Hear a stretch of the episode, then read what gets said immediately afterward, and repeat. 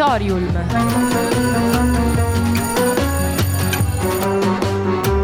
Novità culturali direttamente in cuffia.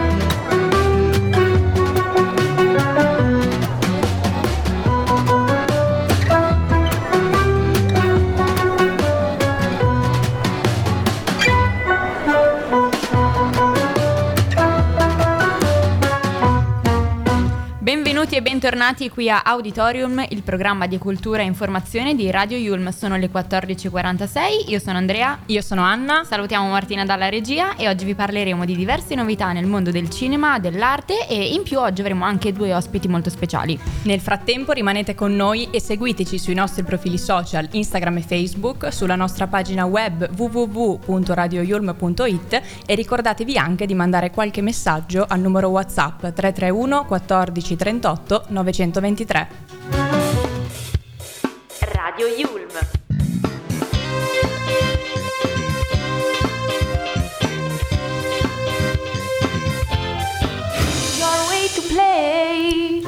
Iniziamo oggi con una grande notizia dal mondo del teatro perché domani 7 dicembre Sant'Ambrogio, patrono della città di Milano, si terrà alla Scala la prima del teatro, stagione 2023-2024. Sarà la prima del Don Carlo di Giuseppe Verdi nella sua versione del 1884. L'opera ha inaugurato anche altre stagioni e sarà diretta dal direttore musicale Riccardo Sciaili sul podio dell'orchestra. Inoltre ci sarà un cast che presenta i principali attori come Don Carlo che sarà interpretato da Francesco Meli, Anna Netrebko Elisabetta Valois e Michele Petrusi come Filippo II. La regia è di Luis Pasquale. Protagonista non meno importante è il coro del Teatro alla Scala diretto da Alberto Malazzi. Le scene invece sono di Daniel Bianco e i costumi di Fran- Fra- Franca, ce la posso fare? Squarciapino. Squarciapino, esatto. E le luci di Pascal Merat. Don Carlos con la S finale nasce nel 1867 per l'Opera di Parigi e rientra nel genere cosiddetto Grand Opera, che aveva delle caratteristiche ben precise, come ad esempio il titolo a tematica storica, la suddivisione in cinque atti, l'ampia presenza di scene corali di effetto per mostrare appunto la, la grandezza della macchina produttiva e la presenza del balletto ovviamente. Nella successiva traduzione italiana si arriva al cosiddetto Don Carlo di Milano, che non ha l'atto francese, cioè l'unico che sarebbe svolto in Francia. Francia e non in Spagna, come invece lo sono tutti gli altri atti dell'opera. Questa storia racconta l'amore tra due giovani protagonisti e la rinuncia per ragion di Stato alle loro promesse nozze e nel quale sono condensati, diciamo, dall'inizio alla fine dell'opera molti motivi musicali che si rincorreranno nello spartito. Don Carlo è sicuramente una delle opere più complesse di Verdi e sono molti piani di lettura dove il compositore ha concentrato tutti i temi portanti del, del, suo teatro musicale, tra cui il potere, i suoi conflitti e la solitudine, l'amore contrastato e impossibile di cui appunto stavamo parlando tra i due giovani, il conflitto tra il padre e il figlio ed infine il popolo oppresso. Ma cerchiamo di capire dove va in onda l'opera e dove la possiamo vedere. Si svolge appunto il 7 dicembre, nel giorno in cui Milano festeggia Sant'Ambrogio il suo patrono, come da tradizione e l'opera va in onda domani in diretta tv su Rai 1 e in streaming su Rai Play dalle 17.45 fino alle 22.20. Inoltre l'evento si può anche seguire in diretta su Radio 3 con il commento di Gaia Varon e Oreste Bossini, non perdetevela mi raccomando. Esatto, ora parliamo di un'altra grande novità, questa volta però dal mondo del cinema. È uscito, o meglio uscirà nelle sale cinematografiche dal 14 dicembre il nuovo film di Ficarra e Picone, il duo comico italiano che avevamo visto lo scorso anno nel film La stranezza che ha, mol- che ha, avuto moltissimo successo e questo nuovo film si intitola Santo Cielo e va alla ricerca di un nuovo messia per il mondo intero. Il film ha una premessa, la terra è messa in condizioni pessime e lo stesso Dio che sarà interpretato da Giovanni Storti sta pensando a una soluzione. Lui vorrebbe mandare un secondo diluvio universale, questa volta però senza l'arca salvifica. Però nel film abbiamo anche un grande personaggio che è quello dell'Assemblea Celeste in Paradiso, dove qui c'è ancora democrazia e abbiamo una seconda chance, ovvero si deve dare agli esseri umani un nuovo messia. Questo è l'antefatto del film, che è una commedia natalizia di Francesco Amato ed è l'ottavo film di Ficarra e Picone nelle sale dal 14 dicembre. Parliamo adesso un po' più della storia. C'è Aristide che è interpretato da Valentino Picone e appunto interpreta un angelo mite che ha il compito compito di toccare il ventre di chi dovrà portare in grembo il nuovo figlio di Dio e quindi l'angelo con un solo tocco dovrebbe mettere incinta la prescelta. Solo che una volta giunto sulla terra però l'angelo tocca per sbaglio il ventre di un uomo, Nicola, interpretato da Salvo Ficarra, che rimane incinta del nuovo messia. Nicola è un uomo bigotto e maschilista che deve vivere una cosa così femminile come la gravidanza. È una cosa che gli permette però di evolversi e di mettersi finalmente nei panni degli altri. Questo accade in un film che parla appunto di molto di donne e che ha molta attenzione verso in generale tutto il mondo femminile. Ha molta attenzione verso il mondo femminile, ma anche si può dire che sia un film sui pregiudizi e anche sulla speranza, perché Nicola, che è appunto il personaggio interpretato da Ficarra, è infelice di aver rotto la relazione con l'ex moglie Giovanna, che è una psicologa, e quindi cerca di, ric- di ricucire con lei i rapporti e di creare la famiglia, ora che è proprio lui ad aspettare quel figlio che quando erano insieme avevano tanto desiderato e voluto. Esatto, l'angelo Aristide ha le sue inquietudini e sulla Terra però scoprirà di avere anche dei sentimenti inaspettati, del tutto ricambiati, per la giovanissima Suor Luisa, interpretata da Maria Chiara Giannetta. Ficarra e Picone hanno affermato che da tempo avevano il desiderio di fare un film sugli angeli ed era una cosa che voleva anche Francesco Amato. La comicità di Ficarra e Picone in questo evolve e va oltre la consuetudine del rapporto con il pubblico. Quindi abbiamo due appuntamenti da lasciarvi. Il primo è la diretta domani eh, del film, ehm, o meglio, abbiamo il film dal 14 dicembre di Ficarra e Picone e poi domani la diretta dell'opera della prima della Scala su Rai 1.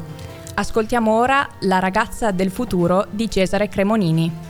Bisogno di qualcuno che mi indichi la strada. La ragazza del futuro è una stella ubriaca. Uno dei messicani. Che si aggiusta il vento tra i capelli con le mani agli occhi di chi ha fatto viaggi straordinari, come ti chiami? La ragazza del domani, con un filo di voce, parla con i telegiornali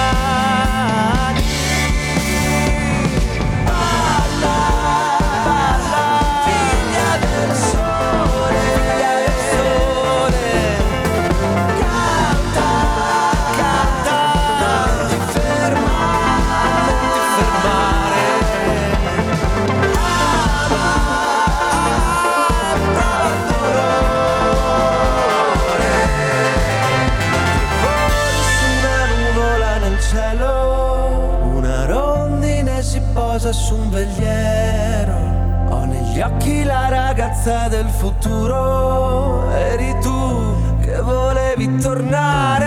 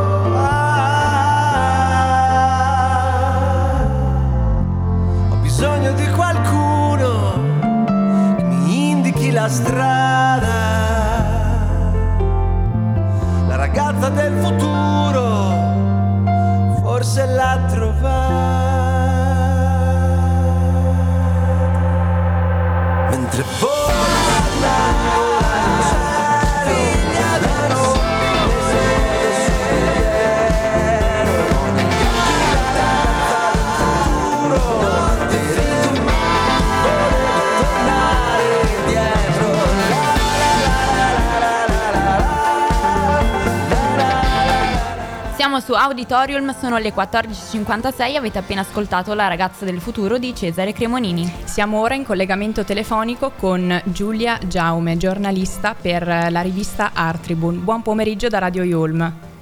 Buon pomeriggio, grazie. Ci può raccontare qualcosa di più sulla mostra che descrive nell'articolo e che si trova ora a Londra alla Tate Britain? Sì, allora, eh, quella di cui stiamo parlando è un'installazione eh, realizzata da Bobby Baker, che è un'artista britannica, all'interno di una più grande mostra ehm, che presenta i lavori di oltre 100 artiste e i loro contributi nella storia dell'arte inglese. Infatti ci chiedevamo com'è strutturata e qual è un po' la storia originaria che si nasconde dietro questa esposizione. Sì, allora, questa è una installazione molto interessante che nasce negli anni 70, nel 76, e si chiama An Edible Family in a Mobile Home ed è sostanzialmente un prefabbricato dell'Acme che eh, Baker sostanzialmente trasforma in un'opera scultorea e crea queste cinque persone a grandezza naturale, tutte completamente edibili, che gli spettatori sono invitati a osservare ma anche a consumare, facendo sostanzialmente sparire questa famiglia in uno spazio che è molto claustrofobico, ricoperto di giornali alle pareti, gli spettatori e i visitatori possono muoversi dentro lo spazio e scoprire i membri della famiglia e prelevarne dei pezzi. E chi è Bobby Baker? Se ci può dire qualcosa di più sulla figura di quest'artista. Sì, allora, un artista multidisciplinare inglese, nata negli anni, eh, ma esattamente nel 50 a Kent, eh, quindi ancora viva e quindi è stata lei anche a promuovere il ritorno di quest'opera per la sua attualità. È sempre stata come femminista molto vicina ai problemi di genere ma anche ai problemi di salute mentale e disabilità. La mostra si trova a sua volta inserita all'interno della mostra di arte femminista Women in Revolt, arte e attivismo nel Regno Unito 1970-1990, che presenta più di 100 artiste e i loro contributi. Quanto è importante che l'arte e l'attivismo collaborino per comunicare dei messaggi che possibilmente arrivino ancora oggi? È assolutamente fondamentale, anche perché si tende a dimenticare che ciò che è stato ottenuto, i diritti che sono stati ottenuti, sono stati ottenuti combattendo. E dato che tutte queste donne tra gli anni 70, 80, 90 hanno effettivamente messo in discussione il ruolo della donna, il razzismo, i, i, concetti capitalistici, la colonizzazione, il patriarcato all'interno della storia dell'arte, vedere come loro hanno utilizzato questi strumenti per decostruire quelle immagini è assolutamente chiave ancora oggi. Nell'articolo lei parla di un'associazione eh, della giustizia sociale che si chiama Idol Women che ha collaborato e collaborerà al tour della mostra nel Regno Unito. Quindi volevamo sapere di cosa si occupa questa associazione e chi ne fa parte. Certo, allora questa associazione eh, che alla fine accoglierà l'opera eh, alla fine di questo tour ehm, nasce come collaborazione eh, per donne di ogni ceto sociale, solo per le donne, per attuare una forma di trasformazione intesa come processo quotidiano, quindi eh, nei gesti di tutti i giorni, diciamo. Ed è interessante perché si pongono sì ehm, a livello di giustizia sociale, ma anche a, a contatto con l'arte e anche l'ambiente. È un collettivo fondato da artisti e sì. quindi ha tutte queste prospettive sul problema eh, cercando di aggredirlo da più parti, diciamo. E nell'articolo lei scrive che l'artista, appunto Bobby Baker, ha creato quest'opera all'età di 25 anni perché era disillusa dal mondo dell'arte, da lei ritenuto elitario e sissista. Inoltre aveva anche partecipato all'opera come ospite, l'artista, e voleva far sparire appunto la famiglia, come lei ci diceva prima. E ha raccontato delle vite di giovani madri e anche dei loro bambini dentro dei prefabbricati e ha guardato allo stesso tempo alla propria vita di donna, quindi qui ritorna un po' alla tematica femminista e alla rivendicazione femminile, che ha delle mancanze di opportunità e di sottovalutazione del lavoro di cura. E quindi secondo lei la mostra è stata proposta in questo periodo per ribadire l'attualità di questi temi oppure per altre ragioni? No, assolutamente. Assolutamente perché oggi abbiamo bisogno di pensare, discutere dei diritti riproduttivi, della parità di distribuzione, dell'uguaglianza razziale, perché in quegli anni lì nasce il British Black Arts Movement e, ehm, quindi assolutamente queste sono tutte tematiche che, che, bruciano ancora oggi e questa disuguaglianza e, questa, e questo sessismo e questa chiusura che lei sentiva purtroppo esistono ancora nel mondo dell'arte contemporanea, quindi è assolutamente utile e costruttivo. ribadire l'attualità dei temi. E quali sono i motivi per cui si dovrebbe andare a vedere questa mostra o se non si ha l'occasione perlomeno di conoscerla? Per non sentirsi sole, oltre che per sentirsi assolutamente ispirate ed essere stupite, anche per condividere un dolore del nostro tempo, ma anche capire eh, da una storia dell'arte che spesso non conosciamo perché non, non entra nei libri di testo che esistono delle strategie di coesione e di rivendicazione che possono essere un balsamo per, per il nostro spirito. Grazie Giulia per essere stata qui con noi, la ringraziamo moltissimo. Eh, ricordiamo, abbiamo avuto in collegamento telefonico Giulia Giaume, giornalista per Art Tribune. Arrivederci. Grazie, buona giornata. Ascoltiamo ora Triangolo di Renato Zero. L'indirizzo ce l'ho, rintracciarti non è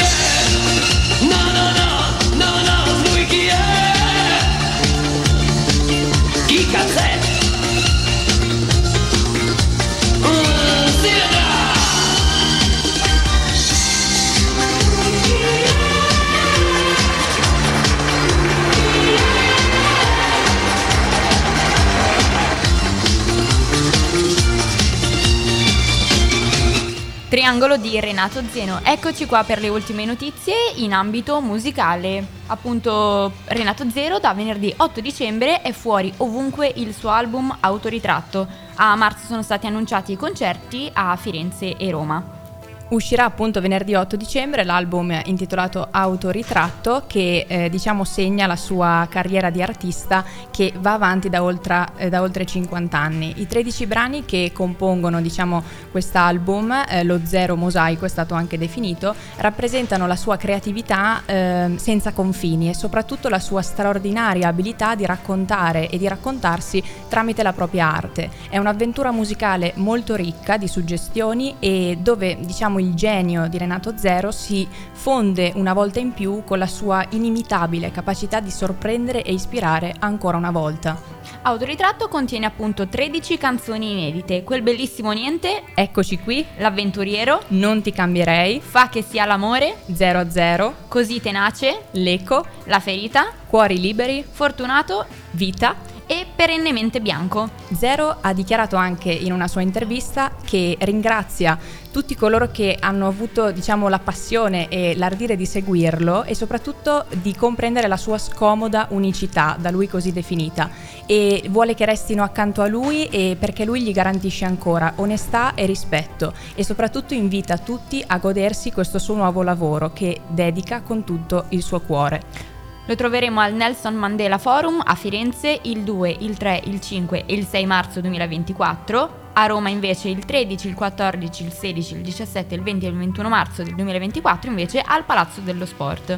I, I biglietti, sì, esatto. i biglietti sono disponibili per i concerti evento di Firenze e di Roma dalle ore 11 del 7 dicembre 2023, quindi da domani li si possono acquistare su Viva Ticket, quindi esatto. se volete eh, comprateli. a comprarli. Esatto. Ora un'ultima notizia con eh, l'annuncio del ritorno di tre grandi musicisti italiani e cantautori italiani, Fabi Gazzè e e Silvestri, che torneranno a riunirsi per un evento speciale al Circo Massimo in data 6 luglio 2024 e celebreranno così i dieci anni del loro padrone della festa, dieci anni dopo la costituzione del supergruppo, quindi ricordano eh, il loro eh, lavoro svolto per scrivere le canzoni di questo grande album che ha avuto moltissimo successo.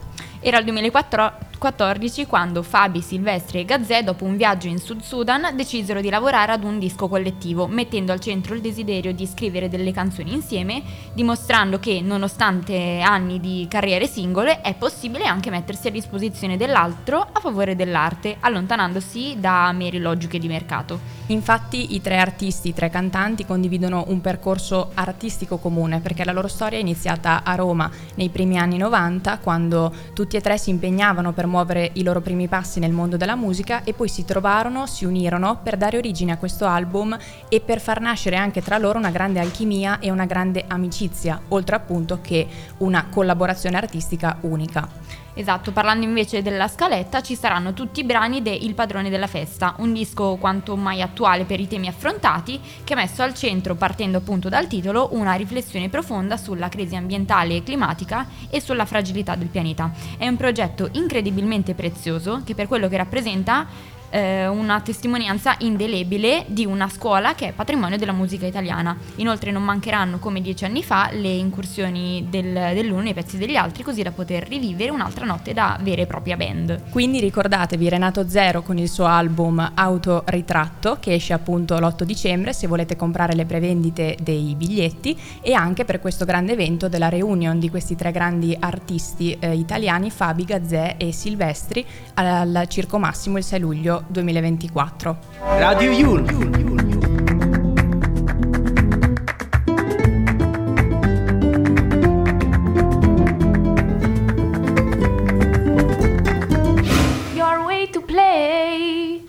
Anche questa puntata si è conclusa, vi ringraziamo per essere stati con noi. Vi ricordiamo l'appuntamento alle 16.45 con i nostri colleghi di In Vetrina. Nel frattempo continuate a seguirci sui nostri profili social Instagram e Facebook e sulla nostra pagina web www.radioyulm.it. Continuate ad ascoltare Radio Yulm. Ciao! Ciao.